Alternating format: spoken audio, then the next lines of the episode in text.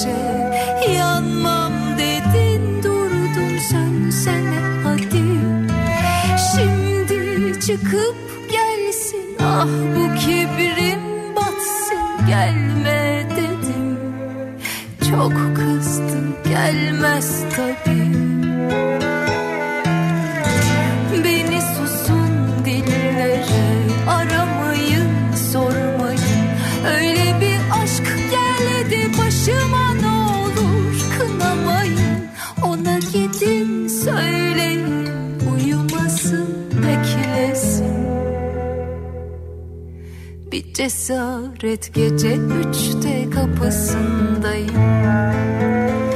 Ona gidin söyleyin iki satır dinlesin. Şu içimi dökmenin tam havasındayım. İçimi dökmenin tam havasındayım. Bir cesaret gece üçte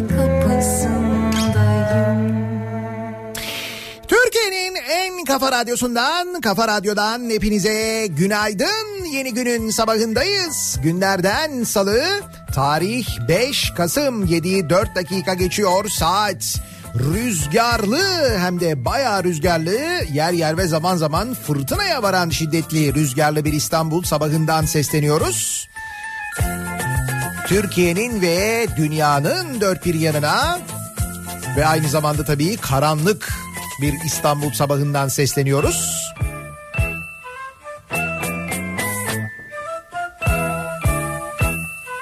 Pastırma yazının hüküm sürdüğü gün içinin yine sıcak olacağı bir güne birlikte başlıyoruz. Ellerim ceplerimde bir türkü tutturmuşum Duyuyorsun değil mi? Çalacak bir kapım yok Mutluluğa hasretim sokaklar benim. Görüyorsun değil mi? Zaman akmıyor sanki. Saatler durmuş bugün. Sonsuz yalnızlığımda Bir tek sen varsın bugün. Ya dön bana artık. Duyuyor musun beni? Ya çık git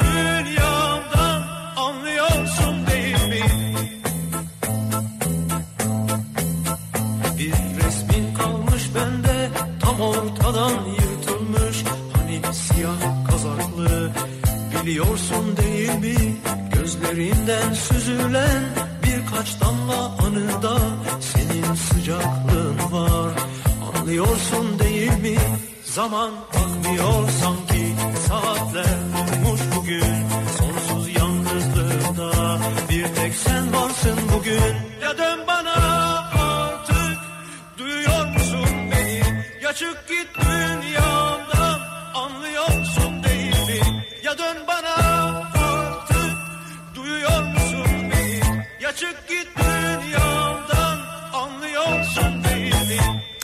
Haftanın ikinci gününün sabahındayız.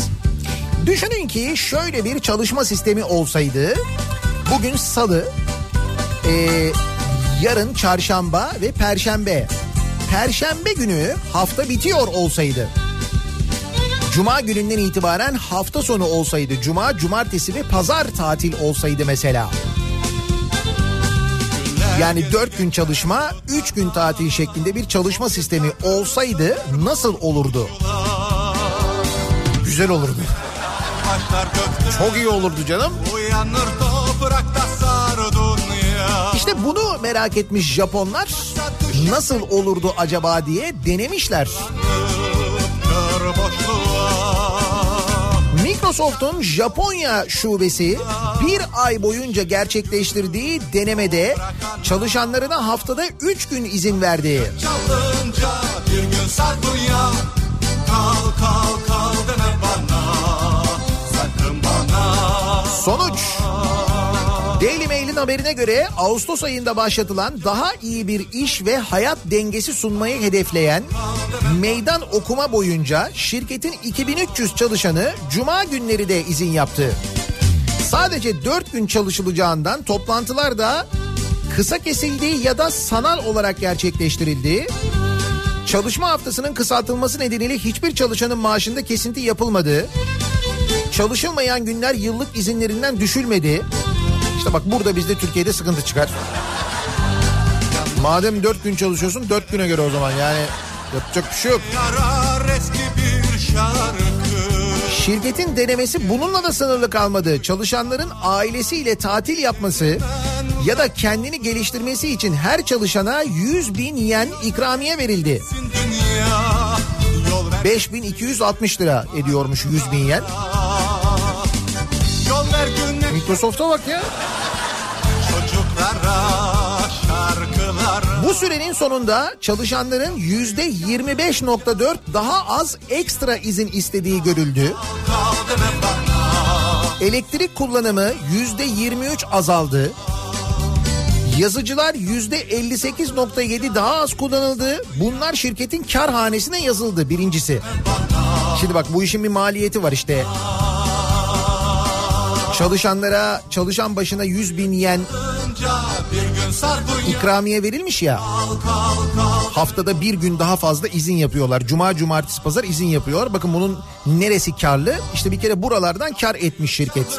Şirketin giderlerinde bir azalma olmuş. Çalışanların yüzde 92'si 4 günlük mesaiyi daha çok sevmiş.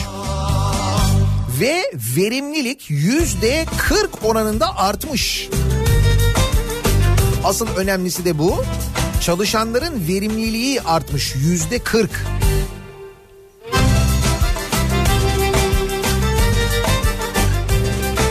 Faydalarını bir daha sayayım mı bilmiyorum. Acaba dünya geneline yayılır mı? Böyle bir sisteme geçilir mi? Olduk ki aşkın dikenli yolların Hadi inşallah. komik bir aşkın sen benden şaş Böyle bir hayalle başlayalım en azından yeni güne. üç günü aşkın aşkın kollarında.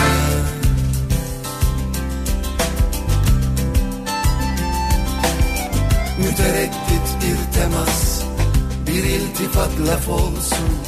Sevişmesiz aşk olmaz olur mu hiç aşk olsun? Olur diyenler şaşkın bunu yiyenler şaşkın. Üç günü aşkın aşkın kollarında.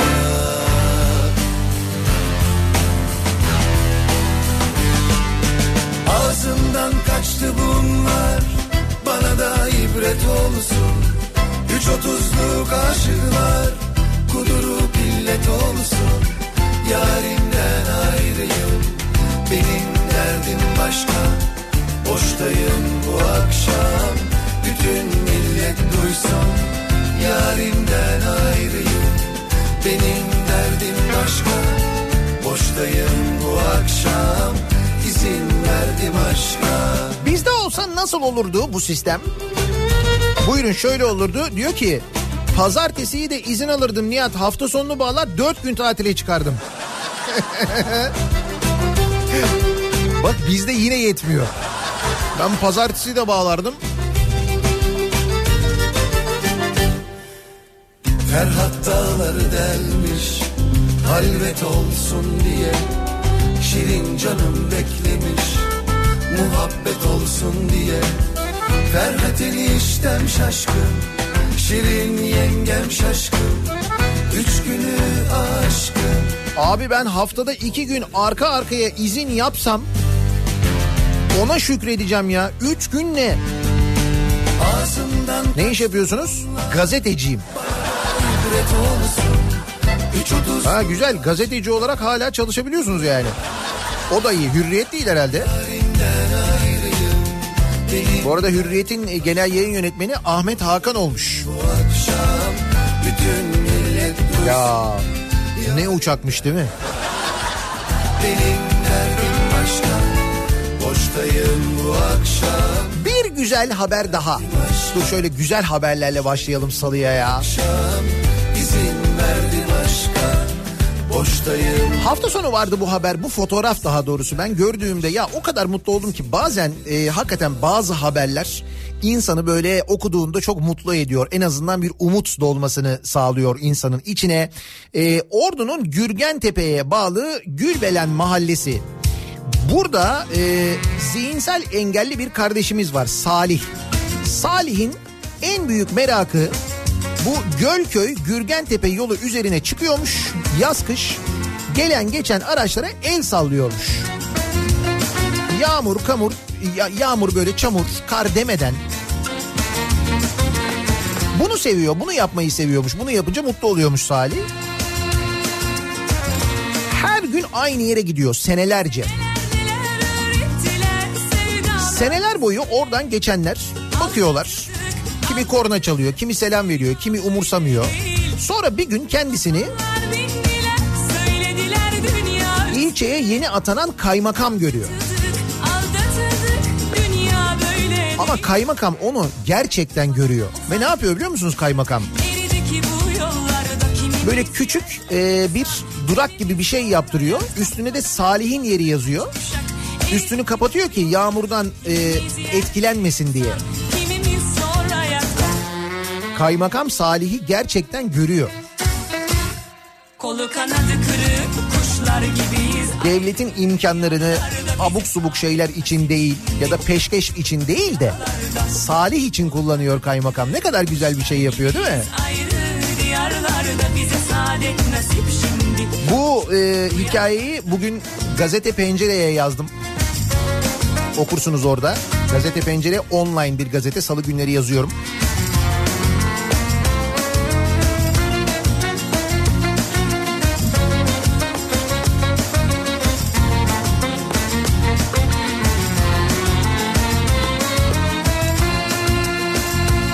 Bir iyi haber daha vereyim mi?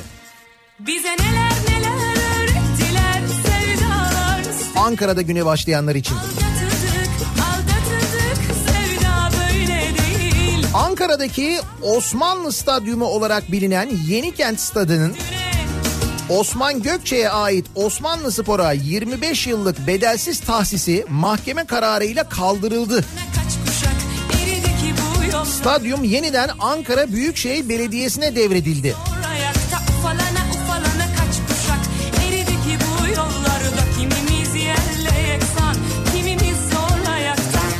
Nasıl? Bu da Ankara için güzel haber.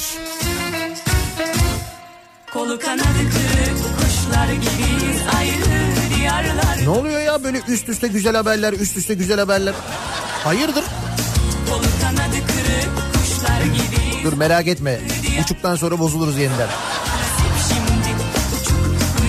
Hatta belki de buçuğa kalmaz. İstanbul için önemli haber. Birazdan detaylarını veririz trafik durumunu verirken ama şimdiden söyleyelim. Bu yol tercihinizi etkileyebilir çünkü e, Tem'de ikinci köprü yönünde Elmalı Kavacık istikametinde zincirleme bir trafik kazası maalesef yaralanmalı da anladığımız kadarıyla. O sebeple trafik kazanın olduğu noktadan duruyor. Geriye doğru şu anda Ataşehir'e ulaştı. Daha da şişecek belli. Henüz köprü tercihinizi yapmadıysanız Kavacık'tan eğer köprüye katılamıyorsanız belki arka yolu orman yolunu kullanabilirsiniz. Belki Beykoz tarafından gelebilirsiniz. O zaman gelirseniz sıkıntı yok ama Kavacık öncesinde kaza ve geriye doğru trafik duruyor. Ya biri ya tüneli tercih edin uyaralım. Şimdiden uyaralım. Masalda bir de son vardır Fırsatını bul Aşka köle kul Özgür de kabul Kediye yumul Sevgili de saç Dostluğun ilaç Bak dünya Böyle ne güzel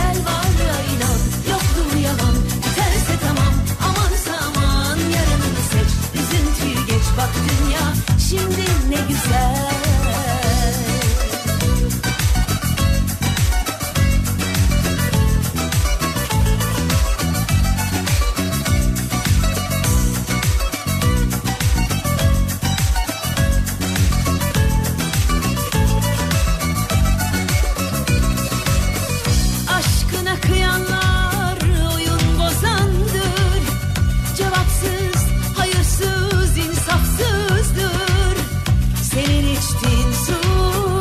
Haftada dört gün çalışma meselesiyle ilgili çok mesaj geliyor.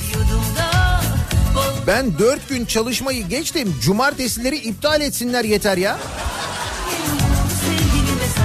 Diyen de var. Benim bünyem kaldırmaz. Başladığım günden beri cumartesileri bile çalışıyorum diyenler var.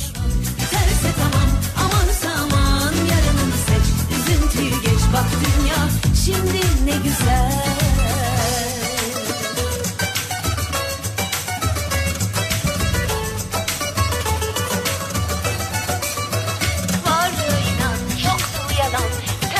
Bugün 5 Kasım. Akşam ne yapıyoruz? V for Vendetta izliyor muyuz? Remember, remember 5th of November. Değil mi? Öyleydi.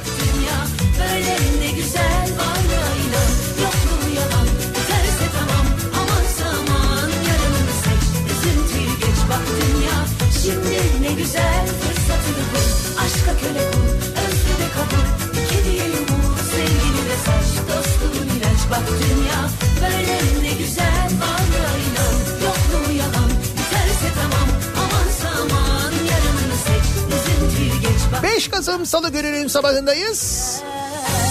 Bakalım nasıl bir trafikle güne başlıyoruz. Hyundai Tucson Enline yol durumunu sunar. İkinci köprüyü kullananlar için kötü bir sabah. Az önce söylediğim gibi dört aracın karıştığı bir zincirleme trafik kazası Kavacık sapağına gelmeden meydana gelen kaza tem üzerinde trafik Ataşehir'e kadar duruyor. O nedenle birinci köprüye yönelmenizi öneriyoruz. Ya da arka yolu kullanabilirsiniz. Eğer e, Beykoz'a oradan e, Kavacık'a daha doğrusu oradan ulaşırsanız ikinci köprü yoluna çıktığınızda sorun yok ama gerisinde ciddi sıkıntı var. Birinci köprü trafiği de Uzunçayır'a ulaştı. Buradan itibaren köprü trafiği girişe kadar yoğun. Beylerbeyi'nden çıkışta da yoğunluk başladı. Tünel girişi şu anda sakin. Orada herhangi bir sıkıntı yok. Biraz maliyetli tabii. Ancak orada trafikte epey bir vakit geçireceksiniz. İkinci köprüde belli. Avrupa yakasında Tem'deki trafik nasıl? Tem'de de şu anda e, Bahçeşehir tarafı trafiği Bahçeşehir Altınşehir arasında olmuş. Bu noktayı geçtikten sonra hareketli trafik İstoç önünde bir miktar yoğunluk var. Otogar sapağı sonrasında Akşemsettin Viyadüğü civarı şimdilik yoğun. Hani o asıl trafik tam başlamış değil bir yarım, yarım saati var. Beylikdüzü'nden Avcılar'a gidişte Beylikdüzü inişi Küçükçekmece arası yoğunluğu başlamış. Küçükçekmece sonrası açılan trafik Yeni Bosna Şirinevler arasında e, Merter Cevizli Bağ arasında yoğunlaşmış vaziyette. Sahil yolunda an itibariyle herhangi bir sıkıntı yok. Bu Kavacık'taki kaza Kavacık'a gelmeden önce meydana gelen tem kazası haricinde de başka bir kaza bilgisi bir kaza haberi yok. İstanbul'dan ya da diğer büyük şehirlerden sevgili dinleyiciler. Bir ara verelim. Reklamların ardından yeniden buradayız.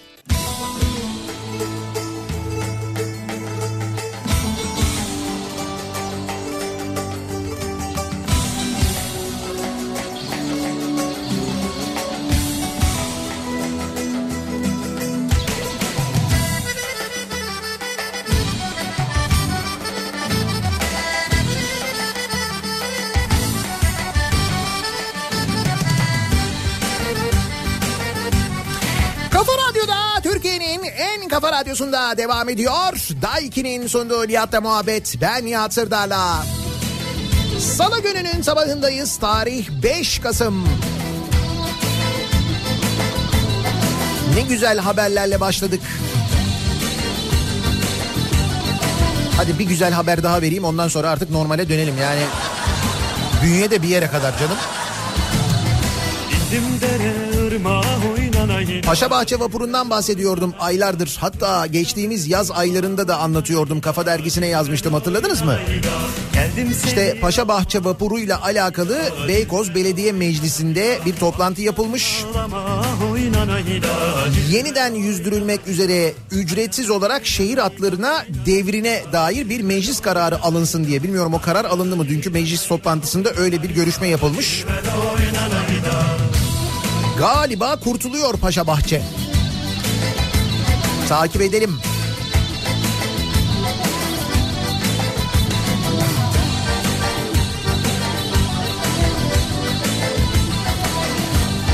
Birinci köprüde kafalar karıştı.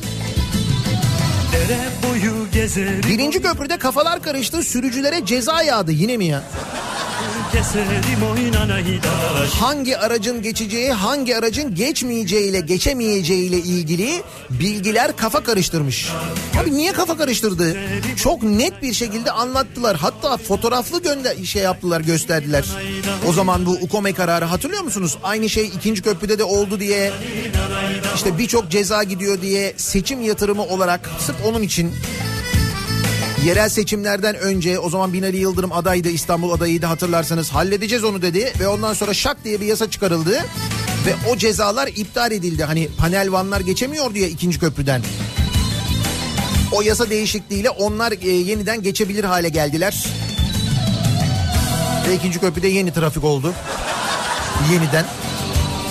Neyse e, bu arada birinci köprüyle ilgili de bir kafa karışıklığı olmuş. İkinci sınıf araçlara ilişkin kısmi geçiş izninin yanlış anlaşılması sürücüleri ağır trafik cezalarıyla karşı karşıya bıraktı. İstanbul Büyükşehir Belediyesi'nin Mayıs ayının sonunda kabul ettiği teklifin bir önceki yönetim döneminde teklifin ardından birinci köprüyü kullanabilecek araçlara yönelik değişiklik kafa karışıklığı yarattı. Bazı ajanslar diyor bak bazı ajanslar ama buradaki kafa karışıklığının sebebi haberi verenler yüzünden. Bazı ajanslar 15 Temmuz köprüsünden geçmesi yasak olduğu için ceza yiyen panel van ve kamyonetlerin düzenlemeden sonra köprüyü kullanabileceğini duyururken bazıları ise değişikliğe giden araçlarla ilgili ayrıntı vererek yolcu taşımasında kullanılan M1 ve M2 sınıfıyla N1 sınıfı kategorisindeki minibüs tipi olan ve yük taşımayan panel van kamyonetlerden oluşan ikinci sınıfların araçlarının geçişine izin verileceğini duyurdu. Bazı demiş ki müjde birinci köprüden panel vanlar da geçiyor. Türkçesi bu yani aslında. Oh demişler. Halbuki öyle değilmiş işte. Panel vanlar geçemiyor birinci köprüden. Yolcu taşıyanlar geçebiliyor diye. Şimdi yine bir e, ceza sorunu ortaya çıkmış. E seçim de yok. Ne olacak? Bu dil buranın dili değil Bu dil buranın dili Kafa iyice karıştı değil mi? Dil O zaman kafayı bir berraklaştıralım. Zihnimizi açalım. Bu dil İstanbul dili neler Elvan elvan memeler. Kavuşamıyor düğmeler. Bugün günlerden salı Yarın bir reyhannalı Gören maşallah desin. Digi digi dal dal digi dal dal. Elvan elvan memeler. Kavuşamıyor düğmeler. Bugün günlerden salı Yarın bir reyhannalı Gören maşallah desin. Digi digi dal dal digi dal dal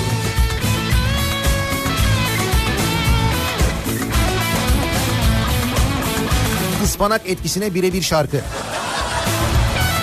Zehirli ıspanaktaki yabancı otların sorumlusu kim? Neymiş ıspanağın sorumlusu? Ispanağın içindeki bir otmuş öyle deniyor. Gelen haberler böyle olduğunu anlatıyor bize. Çayırı çimlendirir nineler Çayırı çimlendirir Dün sabah konuşuyorduk hatırlayınız. Ee, ıspanaktan zehirlenenler sayı yüzlerle ifade ediliyor artık. O senin tatlı dil İstanbul'dan ve Tekirdağ'dan ağırlıklı olarak haberler geliyor. Resmi açıklamalar 200'e yakın e, kişinin hastaneye bu konuyla ilgili başvurduğu yönünde ama rakamın çok daha yüksek olduğu anlaşılıyor.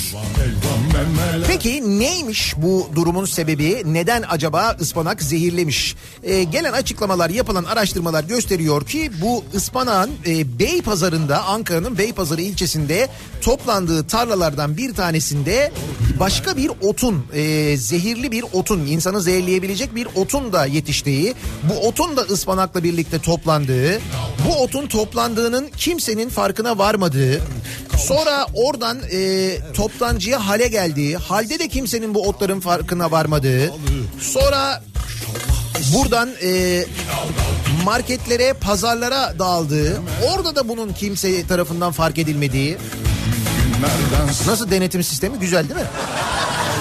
Bak tarladan ta o markete gelene kadar, pazar yerine gelene kadar satılan yer neresiyse oraya gelene kadar kimse e, fark etmemiş bile kimse.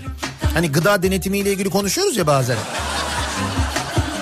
Bu odur biliyorsun değil mi? Yani gıda konusunda nasıl bir tehlikeyle yaşadığımızın ispatıdır şu ıspanak olayı. Kimse denetlemiyor bak. Kimse farkına varmıyor. Kimse görmüyor. Kimse anlamıyor.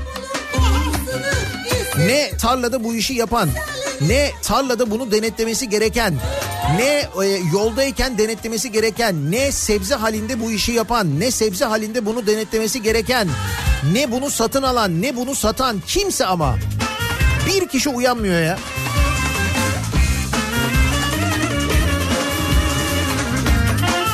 Burada vatandaşın kabahati yok. Çal bana çakır Peki tepkiler nasıl? Şöyle tepkiler. Mesela ıspanağı satan bu zehirli ıspanağı satan ya da içindeki işte bu yabancı otlarla birlikte ıspanağı satan marketin sahibi konuşmuş. Demiş ki ürünü pişirirken ya da kaynatırken sıkıntı olmuş olabilir. Bugün markette özellikle hepimiz yedik. Çünkü öyle bir şey yok olamaz. Hepsi tarlalardan geliyor. Bunun ne zehirlenmesi olabilir? Tabii canım tarladan geliyorsa ne olabilir yani? Bir de mar- bütün market çalışanları o gün ıspanak yemişler bak diyor ki biz diyor bugün bütün gün yedik bir şey olmadı diyor ya.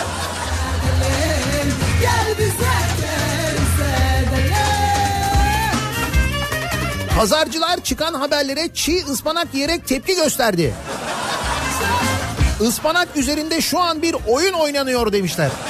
Heh. Büyük oyunu görmüşler. Ben ne zaman bu büyük oyunu görürüz diye merak ediyordum. Demek ki bu ıspanağın öyle bir etkisi de olmuş. Bir anda büyük oyun görülmüş. İyi.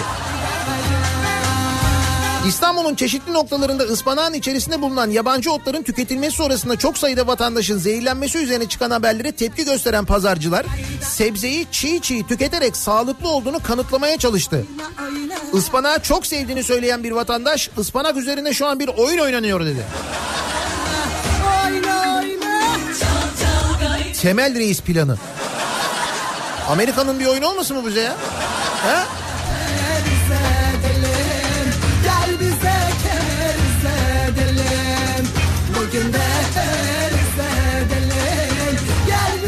Bey pazarındaki bir tarladan bahsediliyor. Bakın Bey pazarından gelen açıklama da şu yönde. Bey pazarında bulunan ıspanak tarlaları 30 yıldır İstanbul, Ankara ve diğer illerin ıspanak ihtiyacını karşılıyormuş.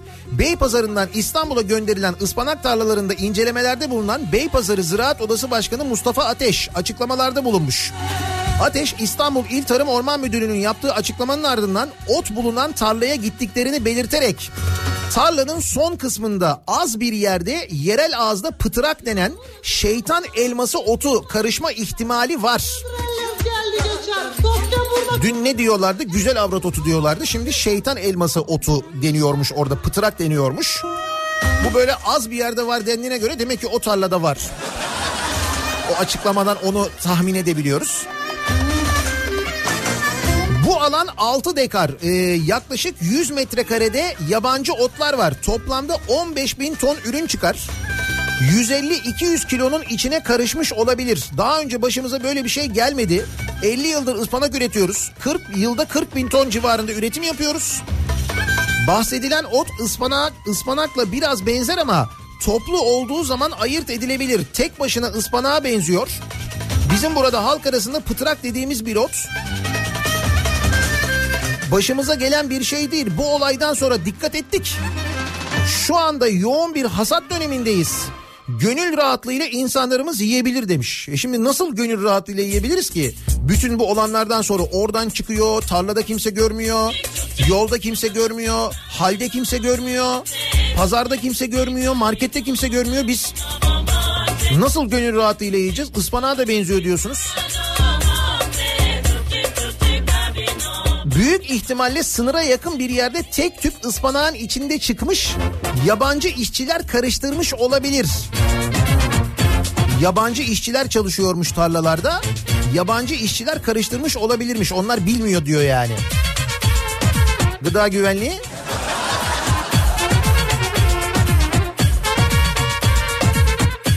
Pıtırakmış ya.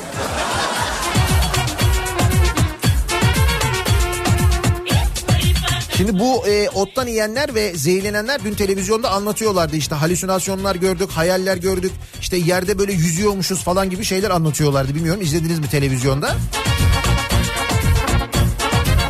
Enteresan bir kafa. Bu da enteresan bir kafa bak. Üstelik Ankara'dan gelen bir haber. Bilmiyorum tabii ot direktörü ıspanak mı yedi? Yoksa ıspanak yemeden mi bu durum ama şöyle bir haber var. Ot direktörü kendisini protesto edebilecek öğrencilere soruşturma açmış. Bak eden değil edebilecek diyor. Buyurun ıspanak.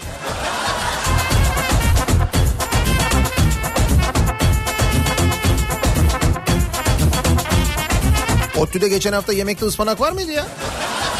Yemekhanede. Direktörü Verşan Kök 23 Eylül'de yapılması planlanan akademik yıl açılış törenini iptal etmişti. İptal kararı akademik yıl açılışının yapılacağı salona salon davetliler doluyken alınmıştı.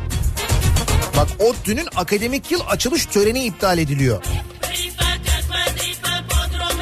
ODTÜ ormanlarının imara açılmasıyla birlikte geçtiğimiz dönemden beri eleştirilerin odağında olan kökün adı birçok hukuksuzlukla anılıyor. Üniversite bileşenleri tarafından sıklıkla protesto edilen rektör akademik yıl açılış törenini de protesto edilmekten korktuğu için güvenlik gerekçesiyle iptal etmişti. Akademik yıl açılış töreni iptal edilmesine ve bir protesto olmamasına rağmen kendisini protesto edebilecek öğrencilere de soruşturma açmış rektör. Bu üniversite tarihinde ilk midir acaba ya? Protesto eden öğrenciye değil, edebilecek potansiyel var. Potansiyeli soruşturma açmış yani o direktörü nasıl?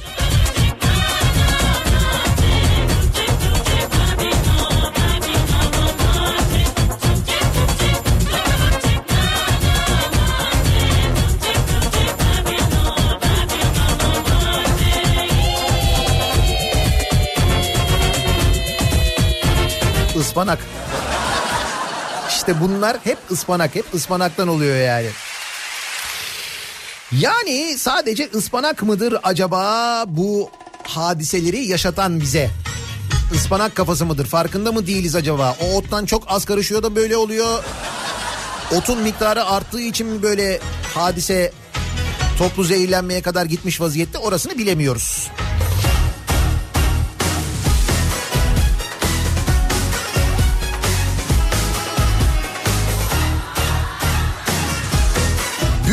Koltuk. Büyülü koltuk mu? Bu koltuğa oturan müdür oluyor. O nasıl bir şey ya? Bu şey e, Harry Potter'da hani bir koltuğa oturuyorsun. Şapka başına geliyor senin kim olduğunu söylüyor falan. Geliyor böyle hmm, sen müdürsün. Sen Griffin'sin. Sen daire başkanısın. Ama bu e, Harry Potter'da değil bu Adana Yüreğir'de. Adana Yüreğir Belediye Başkanlığı'nda boş bulunan zabıta müdürlüğü koltuğu 52 günde 5 kişiyi birden belediyenin üst yönetim makamlarına taşımış. Koltuğa bak sihirli. 31 Mart seçimlerinden önce AKP'li Başkan Mahmut Çelikcan'a yakın kişiler önce sınavsız işe alınmış. Ardından zabıta müdürü yapılmış. Koltukta yaklaşık 10'ar gün kalan 5 kişi daha sonra görevde yükselme sınavına da girmeden yatay geçişle ruhsat müdürü, kentsel tasarım müdürü, park bahçeler müdürü, makine ikmal müdürü ve tesisler müdürü olmuş. Müdür koltuğu diye buna derim ben ya. Oturuyorsun müdür oluyorsun. Hop.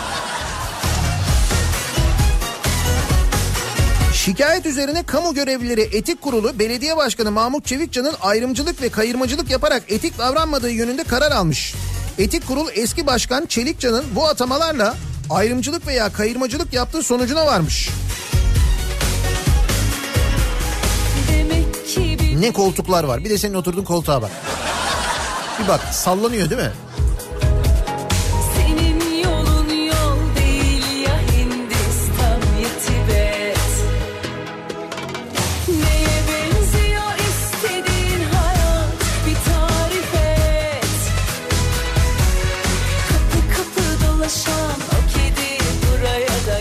Aslında birçok koltuğun, aslında birçok böyle devlet dairesinin, birçok böyle devlet kurumunun içinde çok böyle sihirli şeyler var.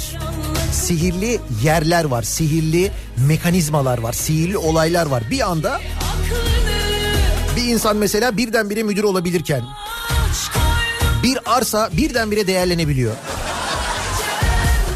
İşte bunlar hep Canikos'u. Evet. Bak şimdi Denizli'den bir Canikos'u hikayesi ama çok güzel. Yani Baya böyle ciddi organizasyon yani.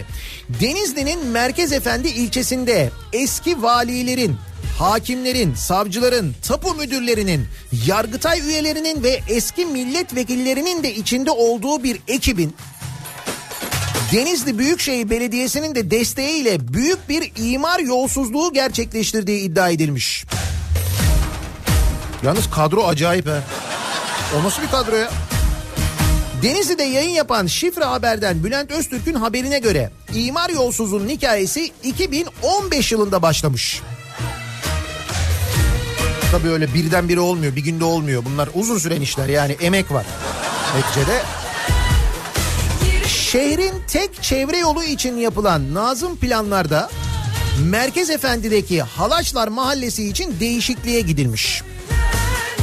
Projede ortak noktaları Denizli'de görev yapmak olan bürokratlar ev sahibi. Planlarda yapılan değişiklikte toplam 22 kilometre uzunluğundaki çevre yolunun genişliği sadece 1,5 kilometrelik bölümde 55 metreden 35 metreye düşürülmüş. Yeşil alan için ayrılan bölgede daraltılmış. Bütün bunlar olmadan önce yolun geçeceği ve yeşil alana ayrılacak arsalar düşük bedellerle rant operasyonu çeviren bürokratlar tarafından paravan isimler vasıtasıyla satın alınmış. Yani burası zaten yola gidecek, burası zaten yeşil alan olacak diye belli olan yerler doğal olarak fiyat olarak çok ucuz olmuş. Birileri de buraları almış. Plan değişikliğinin ardından Denizli Büyükşehir Belediyesi Meclisi'nde oy birliğiyle alınan kararla bölge imara açılmış. Arsalar da paravan kimliklerden gerçek sahiplerine devredilmiş. İmar planı Denizli Belediye Meclisi'nden sadece 6 günde geçmiş. Askı süresi de beklenmemiş.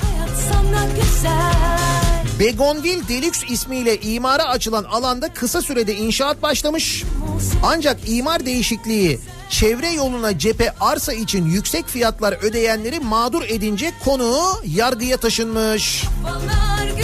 İmar planının iptali için yerel mahkemelerde açılan davalardan sonuç çıkmayınca dosya Danıştay'a kadar gitmiş. Danıştay a- 25 Eylül 2018'de imar planının iptal edilmesine ve planda revizyon yapılıncaya kadar inşaatın durdurulmasına karar vermiş. Bak Danıştay diyor ki iptal ettim bu imar planını diyor. Burada diyor olmaz diyor. Durdurun inşaatı diyor. Ama inşaat devam ediyormuş. Danıştay manıştay falan. Ancak diyor Yargıtay üyelerinin, hakimlerin, savcıların da ev sahibi olduğu proje Danıştay kararına rağmen sürüyor. Ateş eden bakışını tenden tene akışını Demek ki Canikos'unun önünde Danıştay da duramıyor. Öyle bir şey yani. Sanette kalbim atarlı yerinde ne var yani bir kerede Bozup bozup toplayacağız Aa, Olaylara gel Aa, Hayat sana güzel bir Biraz daha bize yakına doğru gelelim Denizli'den. İstanbul'a Beyoğlu'na gelelim. AKP'nin oku 12'den vurdu diye bir haber var. Beyoğlu Belediyesi. Beyoğlu Belediyesi'nin e, yeni belediye başkanı Ali Haydar Yıldız. Okçular Vakfı'nın kurucu başkanı kendisi biliyorsunuz. Hatırlıyor musunuz Okçular Vakfı'ndan kendisini? Beyoğlu Belediyesi'nin önümüzdeki 5 yılı kapsayan strateji planı skandallarla doluymuş. Belediye meclisinde onaylanan planda AKP'li Başkan Ali Haydar Yıldız'ın gezi programları, halk buluşmaları, ziyaretçilerine vereceği hediyeler, basın toplantıları, özel gün ve hafta programları gibi kalemler için ayrılan para 26.8 milyon lira. 26.8 milyon lira. Başkanın gezi programları. Nereye gezecek acaba? 2020-2024 arasını kapsayan planda deprem hazırlıklarına bütçe yok. Sıfır. Beyoğlu'ndan bahsediyoruz bak. Beyoğlu ilçesinde 2020-2024 bütçe planında deprem hazırlıkları ile ilgili bütçe yok. Belediye başkanının gezileri için, ziyaretçilerine vereceği hediyeler için, basın topla- toplantıları için 26.8 milyon lira var. Otur otur baymadın mı? Meclisteki görüşmeler sırasında bir afet masası kurduklarını ve AFAD'la birlikte bir okulda eğitime başladıklarını söylemekle yetiren Başkan Yıldız'ın depreme ilişkin çalışmalara yer verilmemesine yönelik eleştirileri ise yanıtsız bıraktığı öğrenildi. Nasıl belediye? Beyoğlu. Biz Beyoğlu'nda yaşayanları da tebrik ediyoruz tabii ayrıca. Çok doğru bir seçimi yapmışlar. Yani 12'den vurmuşlar. Gerçekten.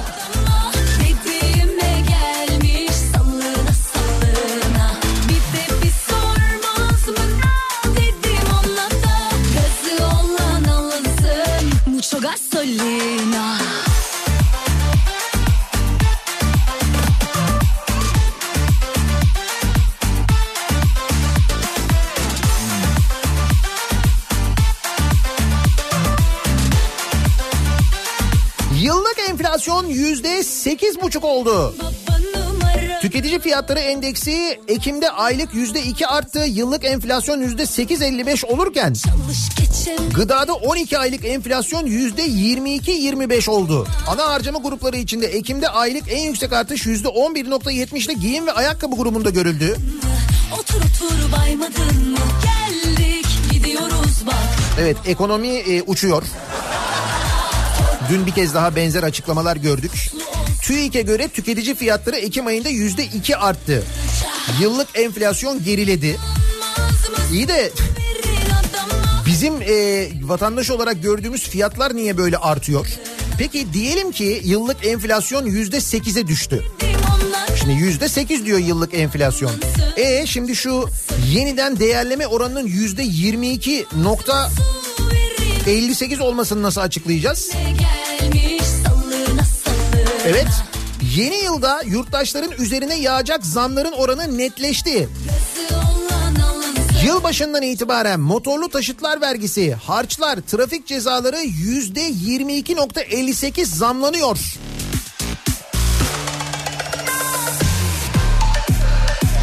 Ne oluyor? Söyleyelim.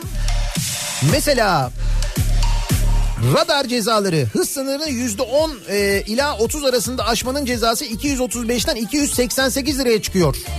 gelmiş 488 lira olan radar cezası 598 liraya çıkıyor.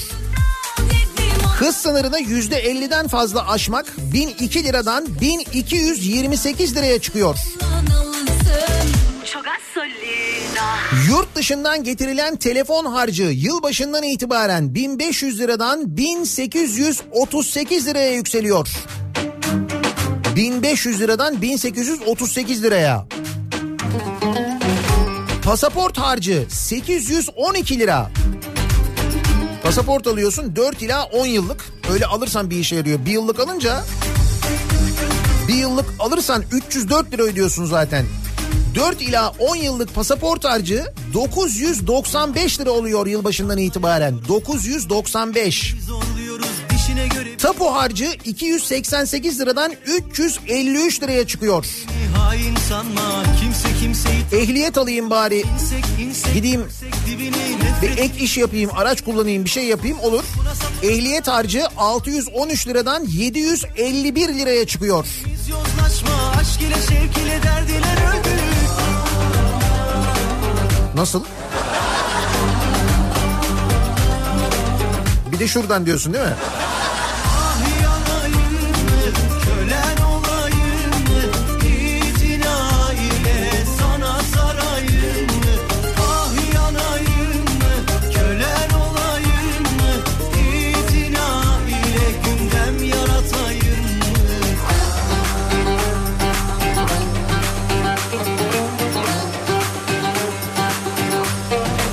Motorlu taşıtlar vergisi. 1300 cc yani 1.3 motor ve 6 861 liradan 1055 liraya çıkıyor. İşte kaka götürülebilir mi ha 1.6 motorlar 1.3 ile 1.6 arasındaki motorlar 1499 liradan yani 1500 liradan 1837 liraya çıkıyor. Yılbaşından itibaren. Gerçi yılbaşında daha çok var ya bir zam yerine başka bir şey buluruz bunlara da. Zam demeyi zaten yeniden değerleme falan diyorlar öyle bir ismi var bunun. İyi de hani enflasyon yüzde sekiz diyorsun o zaman niye yüzde yirmi iki zam yapıyorsun diyorsun onun açıklaması yok.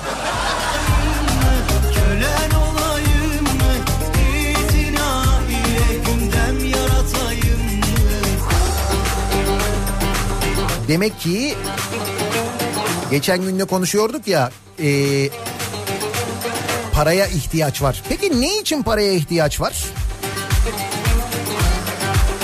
Misal e, Gaziantep'te 80 okulun inşaatı durdurulmuş. Şimdi diyorsun ki herhalde para yok o yüzden inşaat durdurulmuş. Okul inşaatı diyor bir de yani.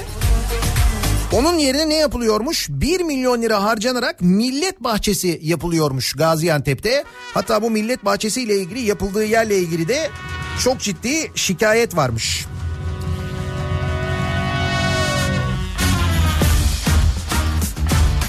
Kamil Ocak Stadyumu, Valilik Binası ve Demokrasi Meydanı'nı içeren alanların millet bahçesine dönüştürülmeye çalışılmasına Antepliler tepki gösteriyorlarmış. Bağladı. Başka ne için para lazımmış? Allah aşkına yine başlama. Meclis bahçesine 15 Temmuz şehitleri anıtı yapılıyormuş. Anıtın üstünde Bakara suresi yer alacakmış. dünyanın hali 365 bin lira harcanacakmış. Yani mutlaka para harcanacak. Harcamalar için para lazım. Nerelere harcanıyor? Böyle harcanıyor.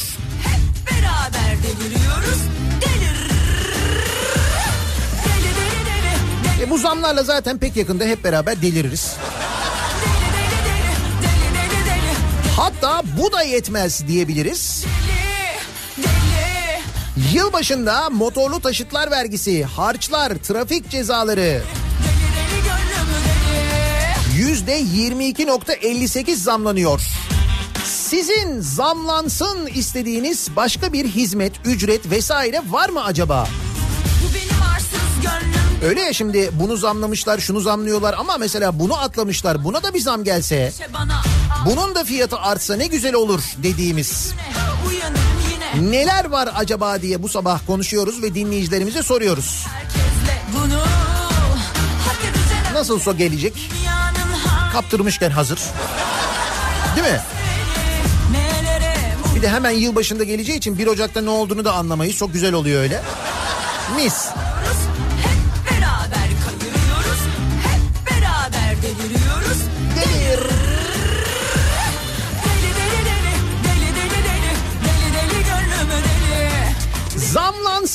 Olsun bu sabahın konusunun başlığı. Zamlanacak kalemleri saydım az önce. Harçlar, yurt dışından cep telefonu getirmek, motorlu taşıtlar vergisi, ehliyet harcı, tapu harcı, pasaport için ödediğiniz harç. Bunların hepsine yüzde 22 e, hatta 22.58 zam geliyor. Sizin zamlansın dediğiniz bir hizmet var mı? Bir ücret var mı? Bunları bizimle paylaşmanızı istiyoruz. Zamlansın bu sabahın konusunun başlığı. Sosyal medya üzerinden yazabilirsiniz. Twitter üzerinden gönderebilirsiniz. Twitter'da böyle bir tabelamız, bir hashtagimiz mevcut. Facebook sayfamız Nihat Sırdar fanlar ve canlar sayfası. nihatetnihatsırdar.com elektronik posta adresimiz. Deli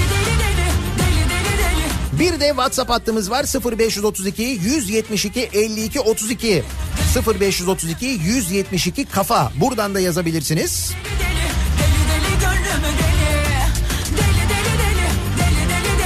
Bir ara verelim. Reklamlardan sonra yeniden buradayız.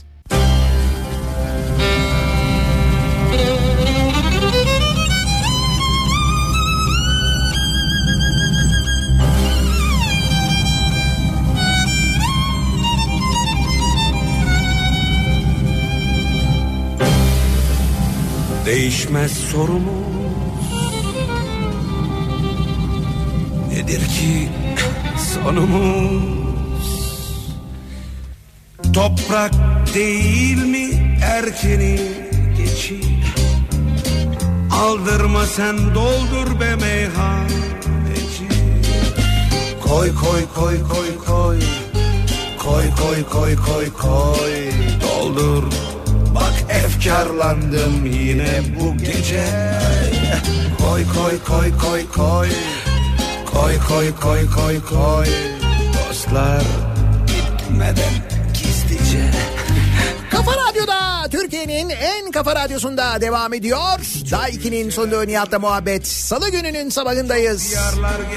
Şarkıdan da anlayacağınız üzere zam var. Hem de sağlam zam var. Yılbaşından itibaren tüm vergilere, tüm harçlara, tüm cezalara yüzde 22.58 yeniden değerleme zammı geliyor. Tapu harçları yüzde 22.58 artıyor. Ehliyet alırken ödeyeceğiniz ücret, pasaport alırken ödeyeceğiniz ücret, yurt dışından cep telefonu getirirken ödeyeceğiniz ücret, trafik cezası öderken yüzde 22.58.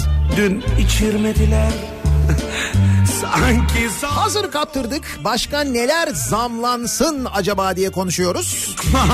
Tövbe bir daha meyhaneden Koy koy koy koy koy. Koy koy koy koy koy. Doldur Bak efkarlandım Yine bu gece Koy koy koy koy koy Koy koy koy koy koy Dostlar gitmeden gizlice Benzine zam gelsin, benzin zamlansın belki trafik azalır. Toplu taşıma ücretleri zamlansın. Köprü geçişleri, otobanlar hepsi zamlansın evden çıkmayalım. Çıkamayalım evden demiş mesela bir dinleyicimiz. şerefine. Pek yakın zamanda zaten çıkamayacağız herhalde. İnsanların evden çıkarak yaptığı harcamalarda, eğlence harcamalarında ciddi bir azalma, ciddi bir düşüş var. Fakat sağlık harcamalarında önümüzdeki günlerde harcamalarınız artabilir. Neden bunu söylüyorum? İstanbul Tabip Odası Yönetim Kurulu üyesi Güray Kılıç demiş ki bu şehir hastaneleri var ya işte bu şehir hastanelerinin yatırım bedelinin 10,5 milyar dolar. Parti bittiğinde kimse Bunlar için 25 yıl boyunca ödenecek kiranın o kirayı biz ödüyoruz bu arada 30,5 milyar dolar olduğunu hatırlatmış. 30,5 milyar dolar kira ödeyeceğiz. herkes cennete gitmek ister. Yakında hastalardan fark ücreti alınacak. Kentlerdeki hastaneler de kapatıldığı için hastalar bu paraları ödemeye ya da evde tedavisiz kalmaya mahkum olacak. Vay vay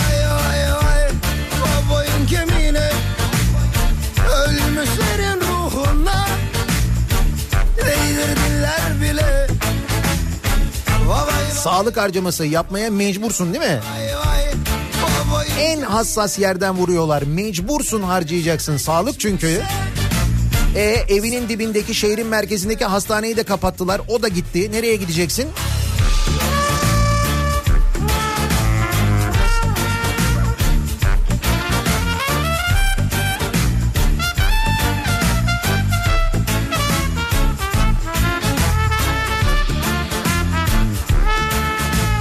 Genel yayın yönetmenlerinin maaşı zamlansın. Maaşa ilave. Tasfiye memuru maaşı da eklensin. Niye? Ha. Ahmet Hakan e, Hürriyet'in genel yayın yönetmeni olmuş ya. Onun için yazmış Erdinç. Seziyorum arkadaş. Lan herkes golleri dizmek ister. Ama gerçekte kimse ter dökmek istemez ya. Küçük küçük zamlar yapılınca herkes köprünün ortasına bir adam daha istiyor. Bence her şeye şöyle yüzde 200 300 bir zamlansın. O zaman belki toplum olarak uyanırız. Kesin uyanırız.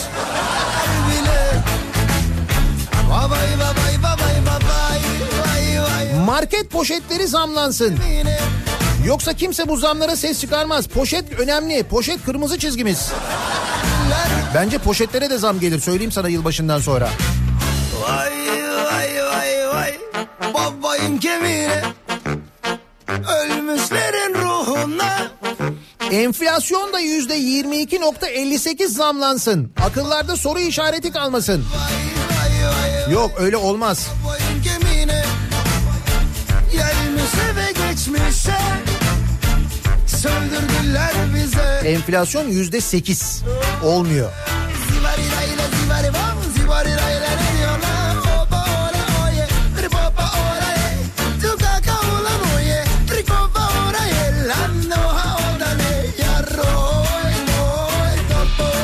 Dövizli askerlik birkaç ay önce zamlanmıştı ama yine zamlansın. Yurt dışında çalışanlar için bedelli askerlik 9 bin Avustralya doları olmuştu. Bence bu zamlanabilir. Bilmem mesela 19 bin olabilir mesela. Siz Avustralya'dasınız herhalde değil mi? Ee, TRT vergisi zamlansın demiş mesela bir dinleyicimiz. Ha bu TRT için ödediğimiz pay işte elektrikte ödediğimiz pay ne bileyim ben TRT'de işte böyle diğer e, otomobil alırken ödediğimiz TRT payı, bilgisayar alırken ödediğimiz, televizyon ö- e, alırken ödediğimiz o TRT bandrol ücreti. Bak TRT'ye neler yapıyor. Ne güzel şeyler yapıyor değil mi? Her şey bitti sorma yetti bu aşk bana ağla Sen de ağla ben de bitti Aşk affetmez ceza sırayla Rafet Efendi'nin yüz görümü zamlansın. 500 lira nedir bugünkü piyasada? Rafet Efendi değil mi? Yüzünü göstermek için 500 lira alıyordu.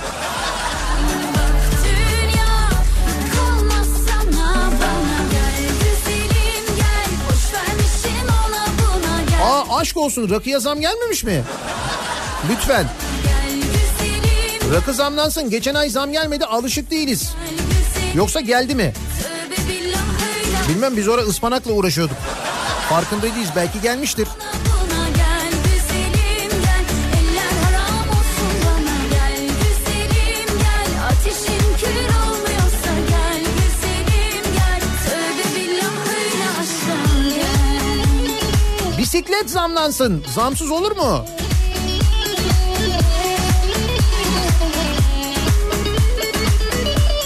kadar zam varken pimpon topu da zam yok pimpon topuna zam yapınca o zaman enflasyon artıyor. O sepetin içinde pimpon topu da vardı bilmiyorum hala var mı? Şey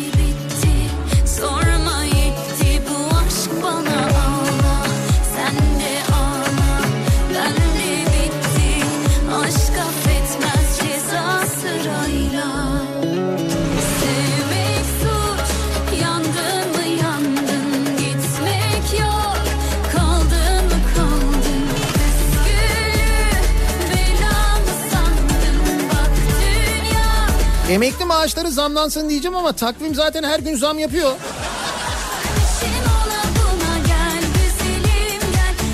Keşke takvimin yazdığı gibi olsaymış. Bugün emekliler en az 10 bin lira maaş alıyordu her biri.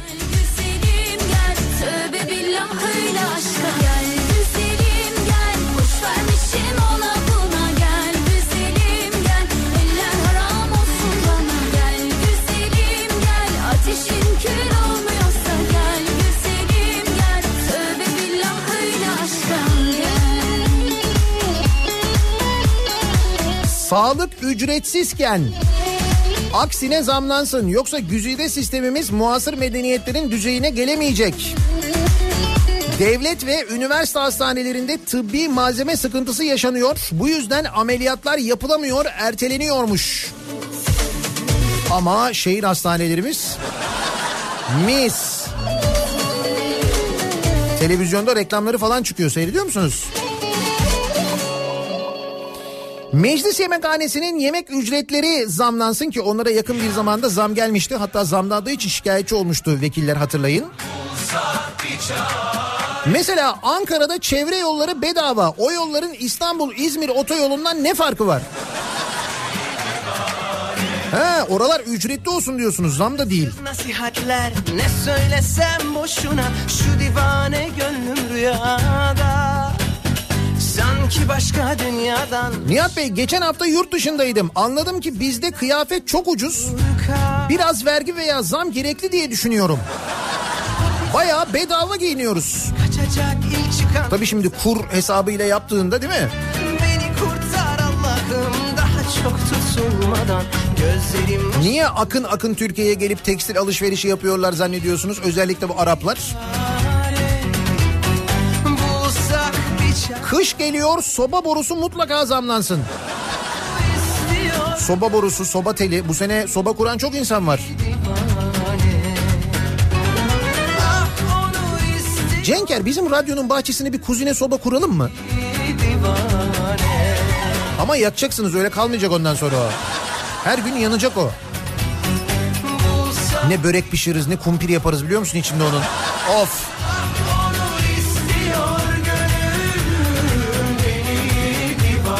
Evden patatesini getireceksin. Kuzine sobanın içine atacaksın. Kendi kumpirini kendin yapacaksın. Nasıl? Hem tasarruf da olur. Patatese zam gelmezse tabii bu arada.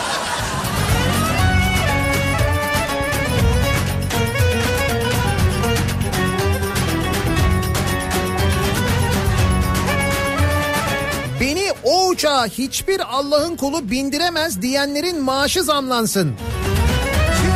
Hatta üstüne tüy dikip bir de genel yayın yönetmeni olsunlar. Kaçacak ilk Aa bir dakika zaten olmuş.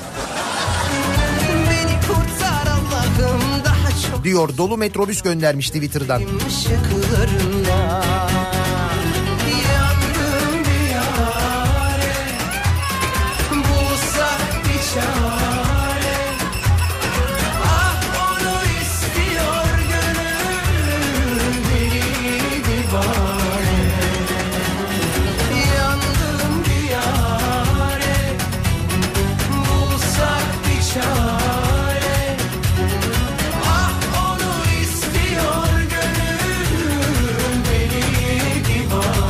Sarma sigaraya da zam gelsin o da zamlansın.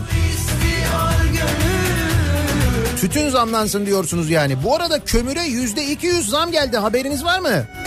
Öyle mi kömür yüzde 200 mü zamlandı? Hiç yakışmamış enflasyona. Hiç.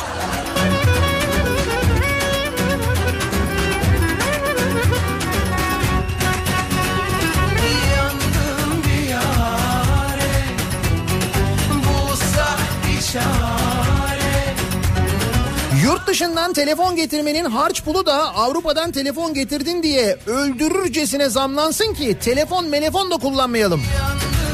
Zaten oluyor işte yılbaşından sonra o yurt dışından telefon getirdim mi 1500 ödüyordun ya o 1850 lira oluyor.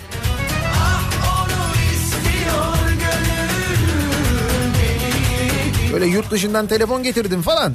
Gerçi ben sana söyleyeyim o 1800 lira olsa bile yine daha ucuza geliyor biliyor musun? Ona rağmen yani. Ama bu arada o yurt dışından telefon getirenler sadece kendileri kullanabiliyorlar o telefonu. Bir de öyle bir sistem var tabii. Yani yurt dışından telefon getirmenin önüne her türlü engel konuluyor. Bir de bu telefonla ilgili bugün bir başka haber var. Bakın çok enteresan bir haber bu. GSM operatörleri yurt dışı ihbar edecek diye bir haber var. Devlet yerli turistin nereye gittiğini, hangi oteli tercih ettiğini izleyecek. 2020 yıllık programında yer alan İç Turizm Takip Sistemi adlı sistemle cep telefonu operatörleri kullanıcının turizm bilgilerini devlete bildirecek. Özel hayat, kişisel bilgiler, hayatın gizliliği falan. Ne oldu? Yerli turisti azaltacağı endişesiyle eleştirilen konaklama vergisinin ardından gündeme gelen uygulamanın özel hayatın gizliliğini ihlal edeceği belirtiliyor. E tabii ki ihlal eder canım sana ne? Cep telefonu operatörü benim nerede olduğumu tespit edip bunu devlete bildiriyor. Siz biliyorsunuz değil mi bu e, otomobiller hani mesela yurt dışında satılan otomobillerde birçok otomobilde şu yeni sistemler var. Yarı otonom sistemler var. Bu otonom sistemlerle işte otomobil mesela e, yolda giderken o pilot sistemini aldığınızda yarı otonom otomobillerde öndeki arabayla mesafeyi koruyor. Şeritleri takip ediyor. Kendi kendine gidiyor. Bir eliniz yine direksiyonda oluyor ama. Ya böyle sistemler var. Bunun yanında bu otomobillere bir uygulama indiriyorsunuz cep telefonunuza ve uygulamadan otomobili uzaktan işte çalıştırıp ısıtabiliyorsunuz. Çalıştırıp soğutabiliyorsunuz gibi günümüz teknolojisine gayet normal değil mi? Peki bu sistemlerin Türkiye'de çalışmadığını biliyor musunuz? Bu otomobili aldınız, kiraladınız her neyse. O sistemi işte uygulamayı e, telefonunuza yükleme kullanmak istiyorsunuz. Kullanamıyorsunuz. Soruyorsunuz diyorsunuz ki niye? Çünkü diyorlar devlet izin vermiyor. Çünkü devlet diyormuş ki sen e, otomobilin böyle bu şekilde uzaktan kumanda edilmesini eğer sağlayabiliyorsan o otomobilin nerede olduğunu bana da bildireceksin diyor. Devlet diyor. Onlar da diyorlar ki ya olur mu öyle şey insanların özel hayatı kişisel işte özgürlükler bilmem ne falan yok diyor devlet öyle olmaz diyor.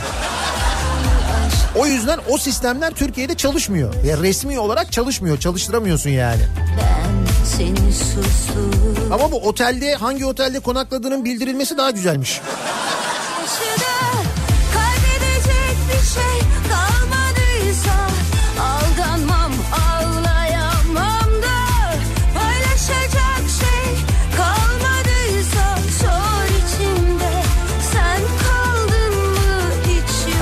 Uğur diyor ki bu zamları karşılayabilecek şekilde maaşımıza da zam yapılsın. Asıl önemli olan bu değil mi? Yeniden değerleme oranı yüzde 22 ise bütün maaşları da en az yüzde 22 zam yapılmalı yani.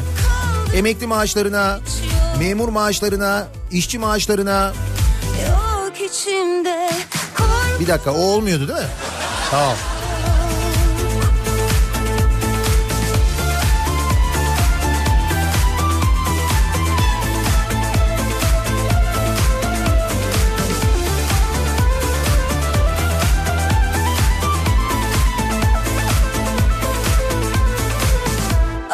Da yok gözyaşı da kaybedecek Madem rakıya bu kadar zam geliyor yanında içilen suya da zam gelsin o da zamlansın. Hiç. Rakıyı alınca mecbursun su alacaksın. Değil mi?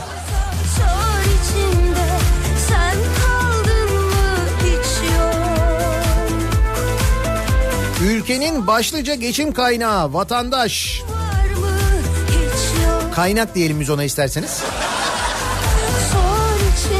O ses yine kulaklarımızda çınlasın. Kaynak kim diye soruyorlar. Kaynak nerede diyorlar. Kaynak halkımız, halkımız.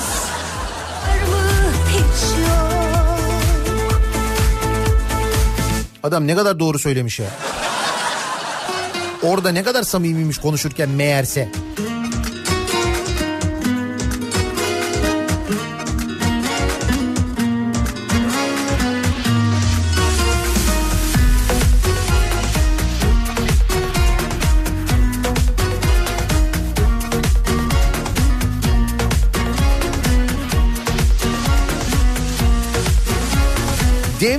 okulları da zamlansın. Bir öğrencinin devlete maliyeti var sonuçta diyor Hakan. Tarifi imkansızım savrulur Bir o yana bir bu yana gün ağrırken Baygın uyur Açılmış dar geliyor düğmeler Nihat Bey yurt dışına çıkarken harç ödüyoruz. Ha bir dakika o harca zam gelecek mi acaba yurt dışına çıkış harcına? Bu listede o yok. O daha yeni zamlandı 15 liradan 50 liraya çıktı daha ne zamlanacak ya? 15 liradan 50 liraya diyorum 50 lira. Gitse de bu aşk dansı da yarım kalsa umurumda mı? 15 liraya berber mi olur 50 olsun. He, berber ücretleri zamlansın. Dansı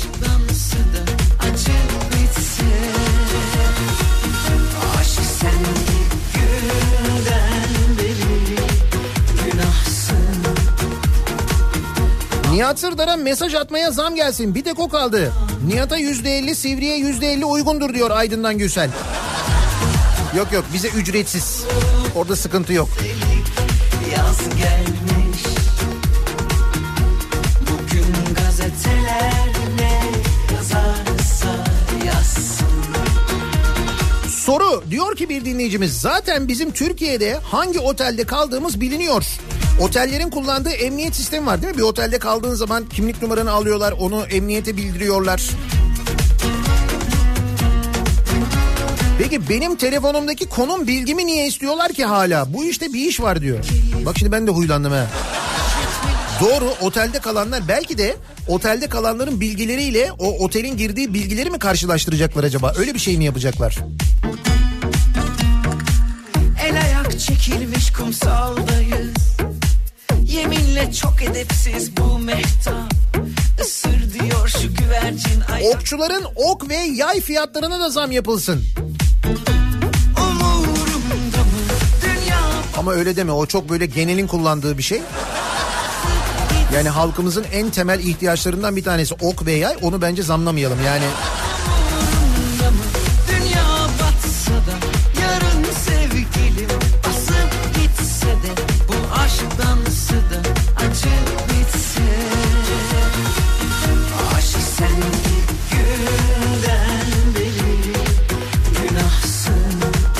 Dakika evde kumpir lafını falan unutun bir daha söylemeyin o lafı. Niye?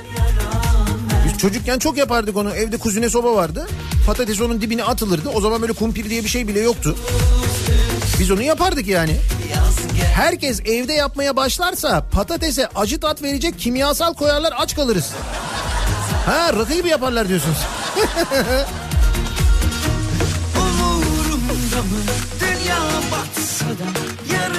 Var mı aranızda kuzine soba üreticisi? Ben ciddi ciddi düşünüyorum. Bizim radyonun bahçesine bir tane soba kuralım. Doğalgazı da iptal edelim. Isınacağımız zaman orada ısınalım. Zaten bizim cihazların sıcaklığından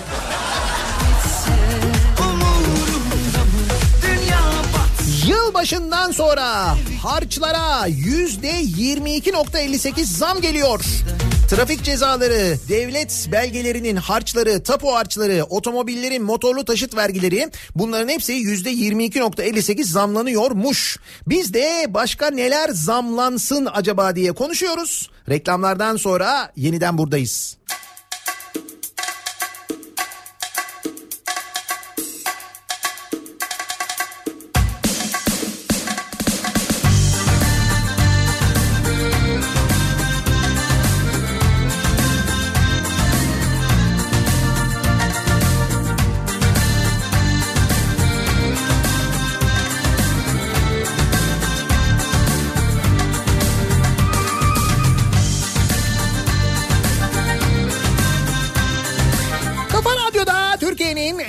Kafa radyosunda devam ediyor. Daiki'nin sunduğu Nihat'la muhabbet. Salı gününün sabahındayız. Tarih 5 Kasım.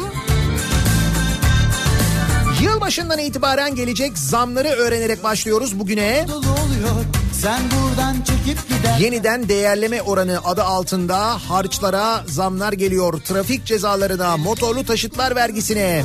Resmini alıp bakarken özledim özledim seni Başka neler zamlansın acaba diye biz de dinleyicilerimize soruyoruz. Yılbaşı geliyor. Milli Piyango büyük ikramiyesi zamlansın.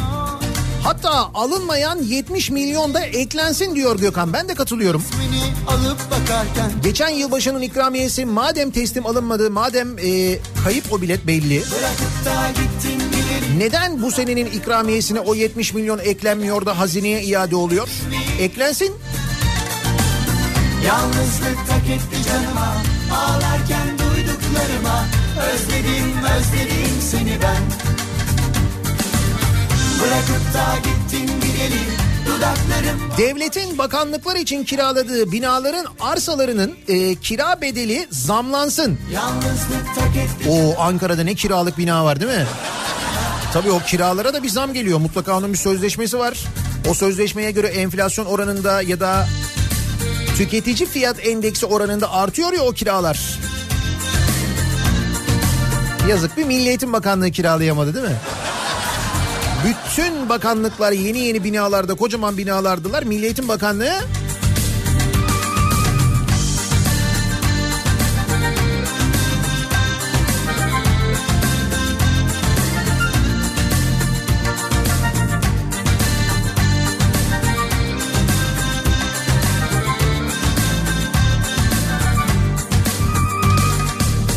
Şarkılar hep bizi soruyor Buluştuğumuz kafelerde içimde fırtınalar kopuyor Madem enflasyon yüzde sekiz buçuk çıkmış TÜİK Başkanı'nın maaşı zamlansın. Sen buradan çekip giderken Ha bence de bir karşılığı olmalı yani. Bir zam gelsin. Şarkılar hep bizi soruyor Buluştuğumuz kafelerde içimde fırtınalar kopuyor Gözlerim dolu dolu bakıyor. Sen buradan çekip giderken Özledim özledim seni ben. Bırakıp da gittin gideri Dudaklarım bomboş şimdi. Giderken hiç düşünmedin mi? Yalnızlık tak etti canıma. Ağlarken duyduklarıma. Özledim özledim seni Bence hep o ıspanaklı şarkı yüzünden yaşanıyor bunlar. Öyle mi acaba gerçekten ya? Herkeste böyle bir bir ıspanak alalım üstüne altı yumurta kıralım duygusu oluştu mu yoksa? Onun için mi ıspanağa bir böyle ilgi oldu yoksa zamanı? Özledim özledim seni ben Bırakıp da gittin gideri Dudaklarım bomboş şimdi Giderken hiç düşünmedin mi? Oteller şimdi konaklama vergisi alacak ya. Oteller sürümden kazanmak için indirim yapıp kayıtsız müşteri almasın diye belki bu yüzden GSM operatörlerinden konum alacak devlet. Ha. Kaçak göçek olmasın diye diyorsunuz. Yok canım ben hiç sanmıyorum. Öyle bir şey olacağını. Özledim seni ben Mesela ben arabayı otelin önüne çektim. Şezlong'da yattım. Sonra bana bir mesaj geldi. Konaklama verginiz 49.80. Olur mu acaba diye soruyor Erman. Ha, sen dolayısıyla otele girdiğinde otele ücret ödedin ödemenin konaklama vergisi şak. Madem GSM operatörü senin oteldeki konumunu bildirebiliyor. O zaman faturana da bu vergiyi bence yansıtabilir. Nasıl yöntem? Ben bir arkadaşa bakacaktım.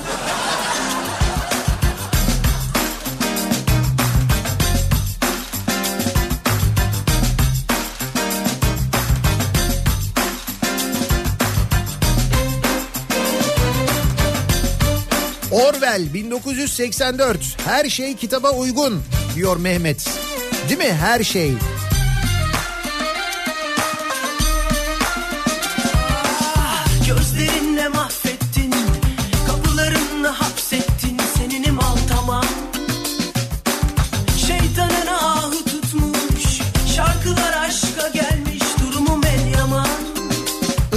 Ispanaklı yumurta zamlansın hem de öyle bir zamlansın ki öyle eğlenceli şarkı bile yapamasınlar.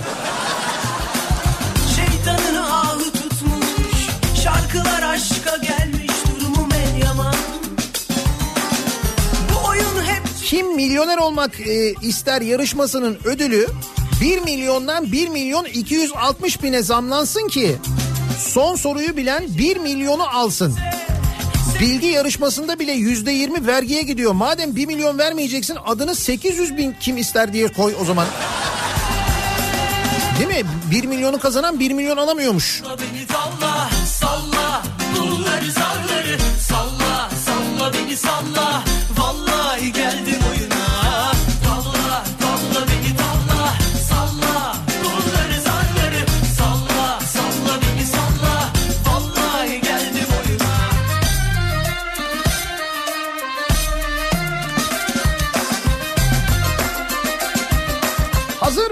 90'lar çalıyorken hatırlatalım. Cumartesi gecesi Bursa'dayız. Bursa Jolly Joker'de 90'lar kafası yapıyoruz. Cumartesi gecesi 90'ların müzikleriyle 90'ların şarkılarıyla eğleniyoruz. Henüz 90'ların şarkılarına bir vergi gelmeden henüz onlara bir müdahalede bulunulmadan önce ki bu aralar 90'ların şarkılarına çok müdahale oluyor. ben Birçok şarkı yeniden söyleniyor. Kimisini dinleyince ah keşke söylemeseydin diyesimiz de geliyor. Gelmiyor değil.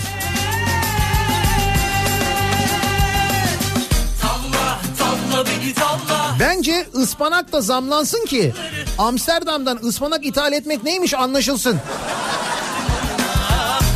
Öyle mi? Oradan mı ithal ediyoruz? Oranın ıspanağı mı meşhur?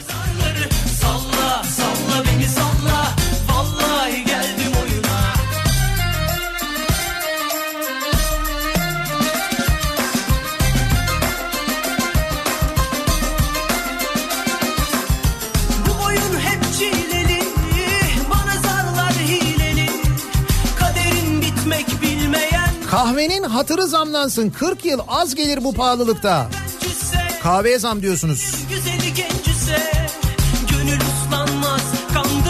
Otelde konaklama bedeli gibi mekanda oturma bedeli olsun. İşte mesela Nusret'e gitmek 50 lira. Normal kebapçı 5 lira gibi. Bu fena fikir değil. Bunu ayrıca değerlendirelim.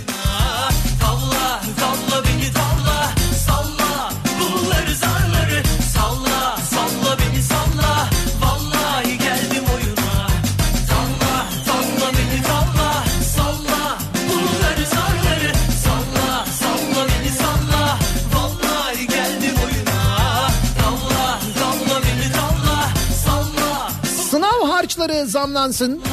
Vapur biletleri zamlansın. Bir dakika sınav harçları zamlansın diyorsunuz.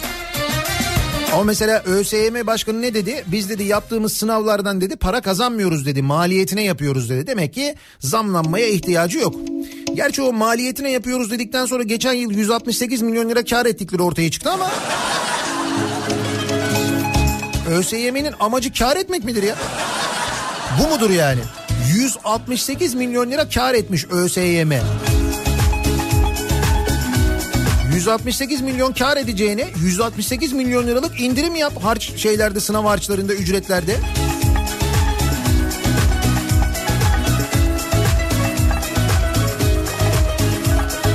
Söz, söz verdim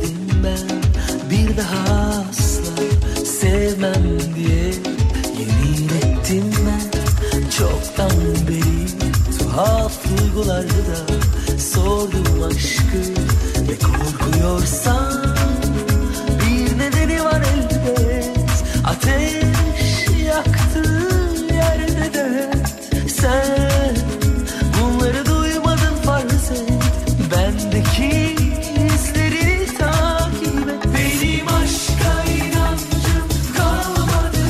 Abi bugün de gördüm otobüs.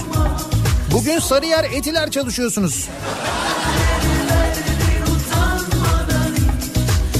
Bakalım bugün hangi 30 hattayız?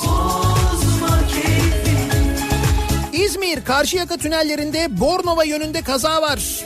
Otoban kilitlendi kuyruk Çiğli'ye uzadı diye İzmir'den gelen bir bilgi var. İzmir'de dinleyenler için sabah trafiğiyle ilgili önemli bilgi Karşıyaka tünellerinde Bornova istikametinde kaza varmış haberiniz olsun. verdim ben bir daha asla sevmem diye yemin ettim ben çoktan beri tuhaf duygularda sordum aşkı ve korkuyorsam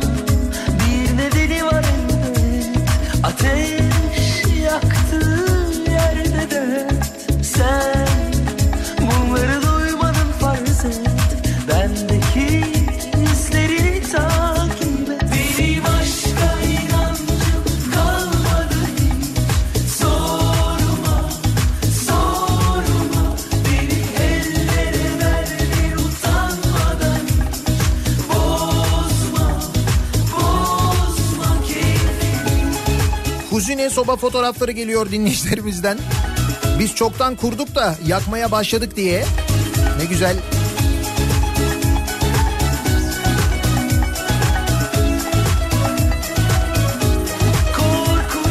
Parasızlıktan ekmekten başka bir şey yiyemiyoruz. Obez olacağız. Ekmeğe zam gelsin, ekmek zamlansın diyorlar. Sağlık Bakanlığı hemen bu işe bir el atsın. Hemen medipol fırınları açılsın, devlet teşvik versin. Değil mi? Ucuz ekmek mesela.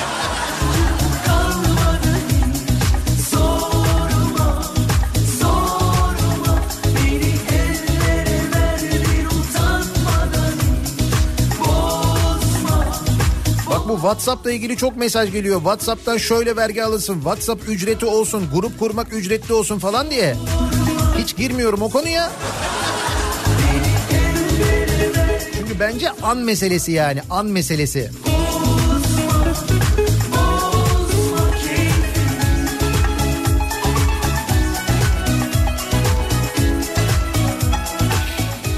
Bir ara verelim. Reklamların ardından yeniden buradayız.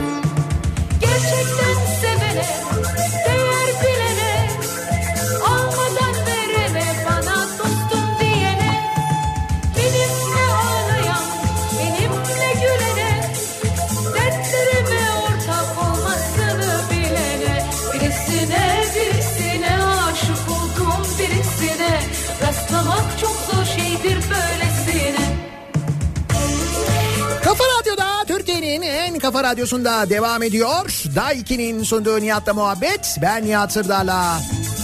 Salı gününün sabahındayız. 9'a yaklaşıyor saat. Yayınımızın son bölümündeyiz. Yeni zamlar. Selam vermem, gönül vermem, hiç güvenmem öylesine Yeniden değerleme ile birlikte yüzde sekiz buçuk denen enflasyona rağmen yüzde yirmi iki buçuk zam geliyor.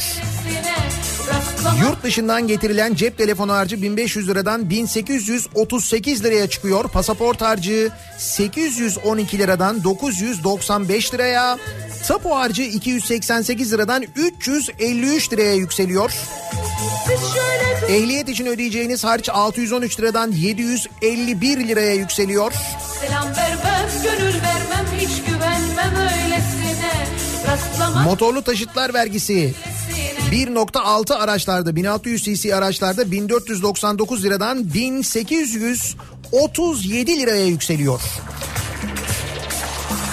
Şimdiden bu zamların haberi veriliyor. Bu zamlar beraberinde birçok zammı da getirecek aynı zamanda. Ki yeni vergi paketi henüz yasalaşmadı. Bir de yeni vergiler var geliyor. Ama IMF yok. Ay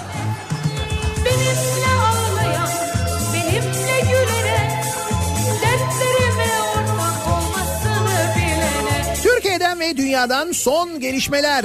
Ispanak mevzuunda son haberler. Birazdan Kripto Odası programında Güçlü Mete sizlerle birlikte olacak. Kripto Odası'nda Türkiye'nin ve dünyanın gündemini aktaracak. Birisine akşam 18 haberlerinden sonra eve dönüş yolunda ben yeniden bu mikrofondayım. Sizlere eşlik etmek üzere Sivrisinek'le birlikte. Yeniden görüşünceye dek güzel bir gün geçirmenizi diliyorum. Hoşçakalın.